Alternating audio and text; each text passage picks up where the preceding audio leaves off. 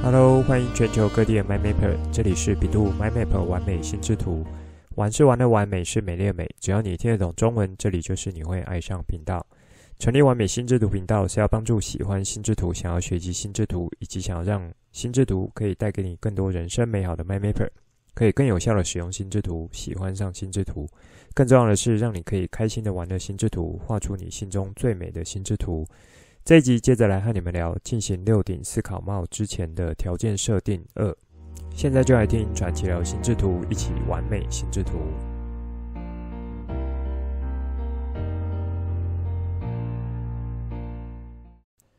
之前有和大家聊过，我们家妹妹在画心智图方面还像个初学者，所以在学习心智图上面我也没有太过要求，先以她目前可以做到为主，然后再一个一个帮他做调整。最近啊，要他完成一张手绘心智图。这张心智图呢，被我来回退稿了好几次，主要是有几个问题的。我觉得在他这个年纪以及他学过经验呢，呃，这些问题算是可以克服的，所以我就是这样子退稿。什么样的问题呢？第一个是版面配置的问题，他在枝干的呈现和内容的安排，让整张心智图的内容都挤到上面去。我和他来回讲了几次。但是呢，每次都只有调整一点，最后连他姐姐都看不下去，就说：“你就先画出一份草稿，让爸爸确认这个整个结构没有问题，你再去做正式的上色。”第二个问题呢，是关键字的选用问题，这其实和第一个问题是联动的。怎么说呢？因为他的关键字选用选得不够精准，因此当他要画出枝干的时候，才会觉得：“诶，怎么？”要把写上去的内容变得这么多，但是枝干其实已经画好了，因此不得不把字写小一点，挤在一起。因此呢，最终结果就是版面会变得很乱。我觉得这是初学者都会经历的过程，因此呢，就把我女儿的状况分享出来给大家知道。如果你们还记得 EP 九，我在和你们聊关键字内容的单集，有用一个举例。这座花园里的花在春天的时候都会盛开，让整座花园变得非常美丽。像这样子一句的这个呃文章整理呢，你可以用什么样的关键字来帮助你做到资料简化以及精简这样子的内容呢？你可以再回去听看看 EP 九这一个单集的内容。初学者最常见的关键字选用，就是直接把一整句话断开好几个。就当成是关键字的每一个阶层，然后就放在心智图每一个阶层上面。可不要小看这样子的状况，其实不少大人也是会犯这样子的错误，认为说心智图的每一个阶层就是把原本的句子或段落，按照自己的意思去拆解，然后原封不动放上去每一个阶层，看起来就好像是心智图的样子。但是实际上完全没有做到关键字选用以及资讯简化的效果，尤其呢是采用软体绘制的心智图，因为复制贴上是很方便的，所以就直接把整段话拆解拆成好几个小节，然后以自己的见解、标点符号这样的意思去断开，那就当成是每一个阶层上面的内容了。所以如果你是一路学习过来的 MyMapper，应该就会知道关键字的选用技巧。是要不断的去加以磨练，以记忆为前提的一个角度来做到关键字选用，去放在心智图上面。这样子呢，当你再一次去查看这张心智图的时候，大脑可以浮现出原本这些关键字的背后所代表的意义、所代表的情境或是内容的全貌。那在节目中，我就有用。呃，这个比较像是资讯或是城市领域上面的一种说法，就是压缩和解压缩的过程。好，所以呢，就这样子来回，应该有四张以上的心智图被我推荐后，当最后一张终于勉强过关的时候，我就问妹妹一句话：诶，你现在自己回头去看你画的这张，有没有觉得是看得比较清楚？虽然内容字数是比较少的，可是看了之后可以理解的东西却是比较完整的。他很开心的回答说：“有诶。”好，这算是一开始想要和你分享的东西，因为我觉得关键字技巧真的是需要持续修炼的核心功夫之一。包含我自己也仍然是每一次在画心智图的时候，都会再三去考究这个阶层的关键字要用哪一个比较好。这样子的态度来进行操作的。所以在节目中，如果我有想到，都会再跟大家做一下提醒。尤其是看到我们家小孩这样子的状况，才觉得说，即使这个妹妹呢，她可能常看姐姐或是我画的心智图，可是当真正要她自己去完整做出一张的时候，却也是会有那种无法兼顾，这边就会落掉一点东西，那边就会落掉一些这个规则，像这样子初学者就经常会有的一种状况。那上一周呢，我们聊到了要进行六顶思考帽操作，必须要做到一点条件设定。我提出了实体上的设定以及心理上的设定。上一周是和大家聊实体上的设定，有三点，分别是：第一，不管你是自己一个人操作，或是实体操作，参与操作的人都要知道每一顶帽子所代表的意义。因为你知道帽子代表意义，才能够有效去扮演这顶帽子，去运用这一顶帽子角色，做出不一样的思考。第二，可以加入实际的小道具，来让你的操作活动更加的具象化或是游戏化。比如说卡片、纸牌、骰子这一类型的加入，甚至呢，可以制作真正可以戴的六顶不同颜色的帽子。第三，要有好的记录，以及可以进行好的流程控制，因为这是影响这次操作六顶思考帽活动一个很重要的关键。好的记录可以帮助你把好点子、不同角度或新的想法如实的记录下来。好的流程控制呢，则可以确保整场活动可以有效的进行，并且可以产生出优质的思考结论。接下来在这一集呢，就来和大家继续聊心理上的设定。上一集有提到，尤其是在心理上设定是要更加确实的，否则操作起来很容易会因为忘记呢，呃，当下扮演的帽子颜色，而加入了过多个人主观的情绪进来，这样子会让当次的讨论或是思考的方向失焦，这其实就是在操作上面会无法达到效果的地方。比如说，会议中有某一个比较容易有负面想法的人。今天，当他要戴上黄色帽子的时候，也就是要去想办法找出在会议讨论议题的这个任何正面或积极的地方，结果他一直无法去产生出来。这时候，身为会议控场的蓝帽就可以适时的去引导他去做一些想法上的调整，可能给他一点提示或思考的方向。或是说视情况，让这位参加者呢，先场边休息一下，去自我调整一下这个心理，或是自我调整一下情绪。毕竟这是一场扮演的游戏，那并不是要真正去扭转你个人的想法，或是说要试图改变任何谁的思考。因此，如果参赛者在这一块，也就是属于心理上的设定还无法很到位的时候，除了做引导之外，另一个可以使用的方式就是先抽离开这个情境，等准备好了再重新来过就好了。毕竟大家呃应该是不希望说呃想要做这样子不一样的讨论，结果呢在讨论讨论着，却因为心理上设定无法到位，反而又回到以前那种针锋相对、势不两立的情况。这样子其实在使用六顶思考帽的效果就会大打折扣了。在心理上设定呢，我一样有提出三个点，分别是：第一，一定要让参与者了解到，这只是一种角色扮演的机制，并不会去涉及个人的优劣，或是说去原本呃个人的主体意识会去有干涉或是剥夺这样子的角度。第二，每位参选参与者呢，必须要去认同这样子的活动操作下来。最终目的是要去帮助你，或是帮助这个团体去产生出更多元的思考面向，不管是好的或是不好的。重点呢是去产生出以往大家没有想过的思考方向，在原本僵持不下，或是说遇到思考困境的前提下，可以有一个可以啊、算是提供给你突破的角度，或是突破的方向。因此呢，去认同这样子的一个大目标，会是每一个参与者心理上、心态上很重要的一个基本设定。第三，每一次在进行思考的时候，只用一个帽子的角色去进行就好，不要想说这个时候如果同时来使用红帽和黑帽，那我就可以把心里面最黑暗又最情绪的东西一次爆发出来。但是有没有想过，这其实就可能是一些人平常的人设了？怎么在这个操作活动的时候还这样子去表现呢？这样子操作下去，其实是一点效果也没有了。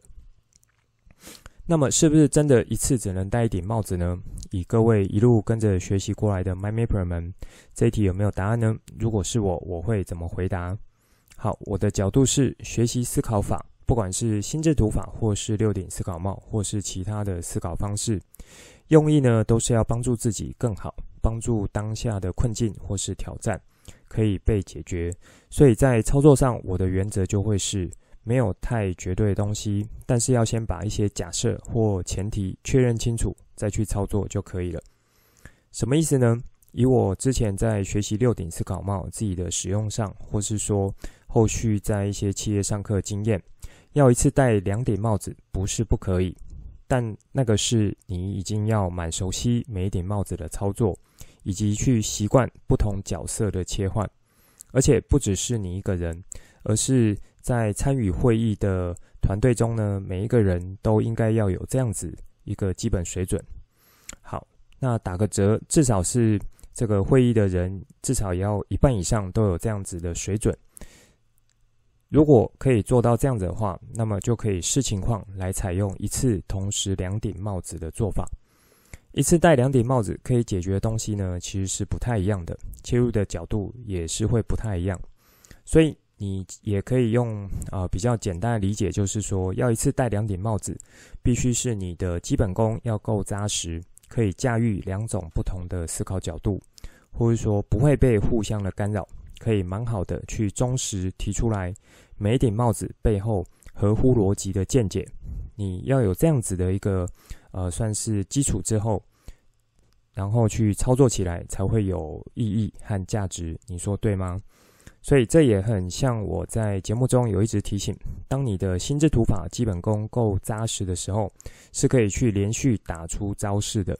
就会非常行云流水，不会卡卡的感觉。接下来我们一项一项展开。第一，六顶思考帽活动是一种角色扮演的机制，因此呢，不会去涉及个人的优劣或是主体的意识。像在上一集节目中有提到说，呃，当初迪波诺先生在定义各顶帽子的颜色，是以他在国外时空背景下去进行设定的。因此，以绿色帽子拿到台湾这边来执行，可能会让一些人觉得怪怪的。比如说戴绿帽啦，或什么这样子的一种，呃，比较这个算通俗的一个呃群体共识。因此，当在你的群体间要操作这个思考法活动之前，就必须要有一些沟通，以及呢去确认说大家都是可以认同这个呃操作活动的机制。那不只有绿色，因为不同颜色对于不同群体或是个人所代表的意义是不不太一样的。比如说，有些人对于红色就是非常的不习惯，觉得呢太过耀眼，或太过血腥，或是太过冲动这一类；或者说呢，黑色对某些个人和组织来说是一个禁忌的颜色，是不可以在组织中谈论的。那么，如果我遇到了这种情况，应该要怎么解决呢？聪明的 MyMapper，如果是我的话，我会事先做好沟通。这呢，就是一次角色扮演的活动，重点是在于每顶帽子背后所代表的思考习惯，也就是思考惯性。每一次都只让一种思考惯性去凸显出来就可以了，而不是每一次都是呃这个原本自己个人主体这种情绪性的或是直觉性的去反映出思考。那或是说呢，呃自己原本既有的思考路径。来去做出反应和这个掌控这一次的思考角度，那么就会去失去这个呃六顶思考帽的活动和意义了。有一句话是这么说的：越开放就越创新。所以在操作六顶思考帽的过程中，一定程度是违反人性的。因此，要先把自我意识先放一边，好好去扮演不同帽子的角色。还记得我有提过，这就很像演员在演出各种不同角色一样，可以做到去尊重角色，然后忠于剧本的人设，去扮演好这次要演出的角色就好了。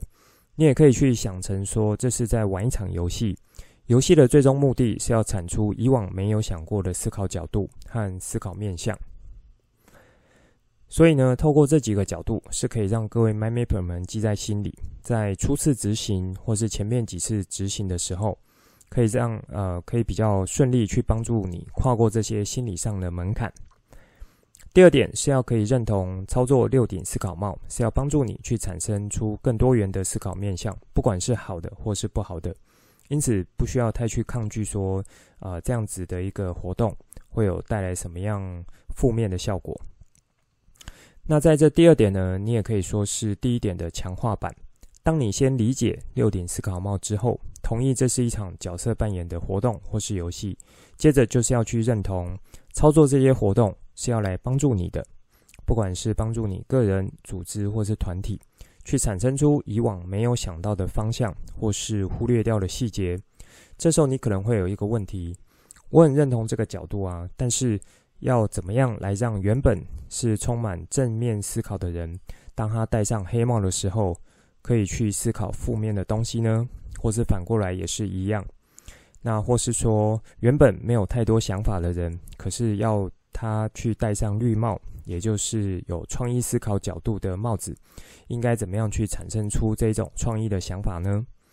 好，某个程度就是除了要先每一个人去缴械，就是先把自主意识放一边之外，还要想办法拿到不同武器，就可以随时很上手的操作。这样子会不会太强人所难了呢？如果你有以上的问题或是想法，那我在这边要恭喜你，因为。呃，这样听得出来，你是一种渴求改变、渴求想要在六顶思考帽操作中可以获得新想法，才会有这样子的担心。那么，聪明的 MyMapper 们，或是一路学习过来的 MyMapper 们，对于这个问题有没有什么答案呢？像这样子在思考上卡关的时候，不只有在六顶思考帽的活动，平常的 Brainstorming 会议、创新作战会议等等的，常常呢要你想出一个完全不一样的思考方向。可能就会在当下卡住了。我在之前节目中有提到，透过心智图法，还有一个被称作是东方心智图的思考法——曼陀罗思考法，就算是一种可以在绝处逢生使出来的方式。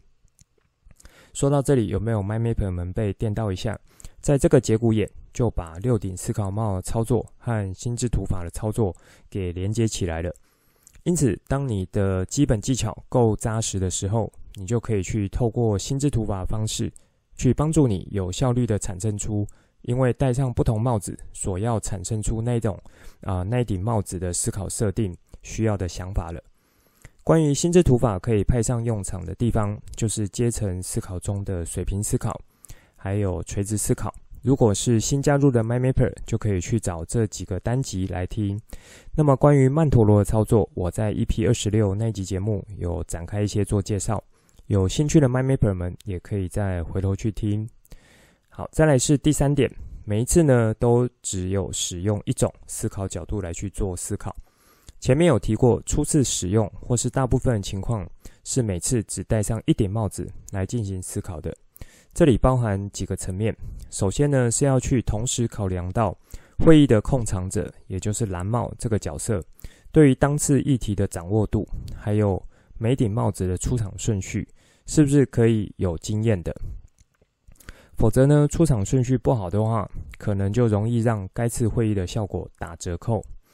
比如说，现在是要做比较紧张、绷紧神经的会议。例如上个月公司业绩下滑，或是有遭遇什么重大的管理事件，这时候如果你让会议中啊、这个黑帽或是红帽先出场的话，那很容易就会演变成一场批斗大会。还记得黑帽和红帽是什么思考角度吗？如果忘记 MyMapper，可以回头听 EP 五五十六的内容，或是自己再对照一下网络上的解释。比如说这次的会议呢是要办一场盛大的化妆舞会。每个人都非常的兴奋，结果呢，就让黄帽或是红帽先出场。一开始大家就七嘴八舌都往好的方面去想，每个人都想得非常好，或是非常的看好，非常的认同。这时候又会陷入那一种过于乐观的会议结论了。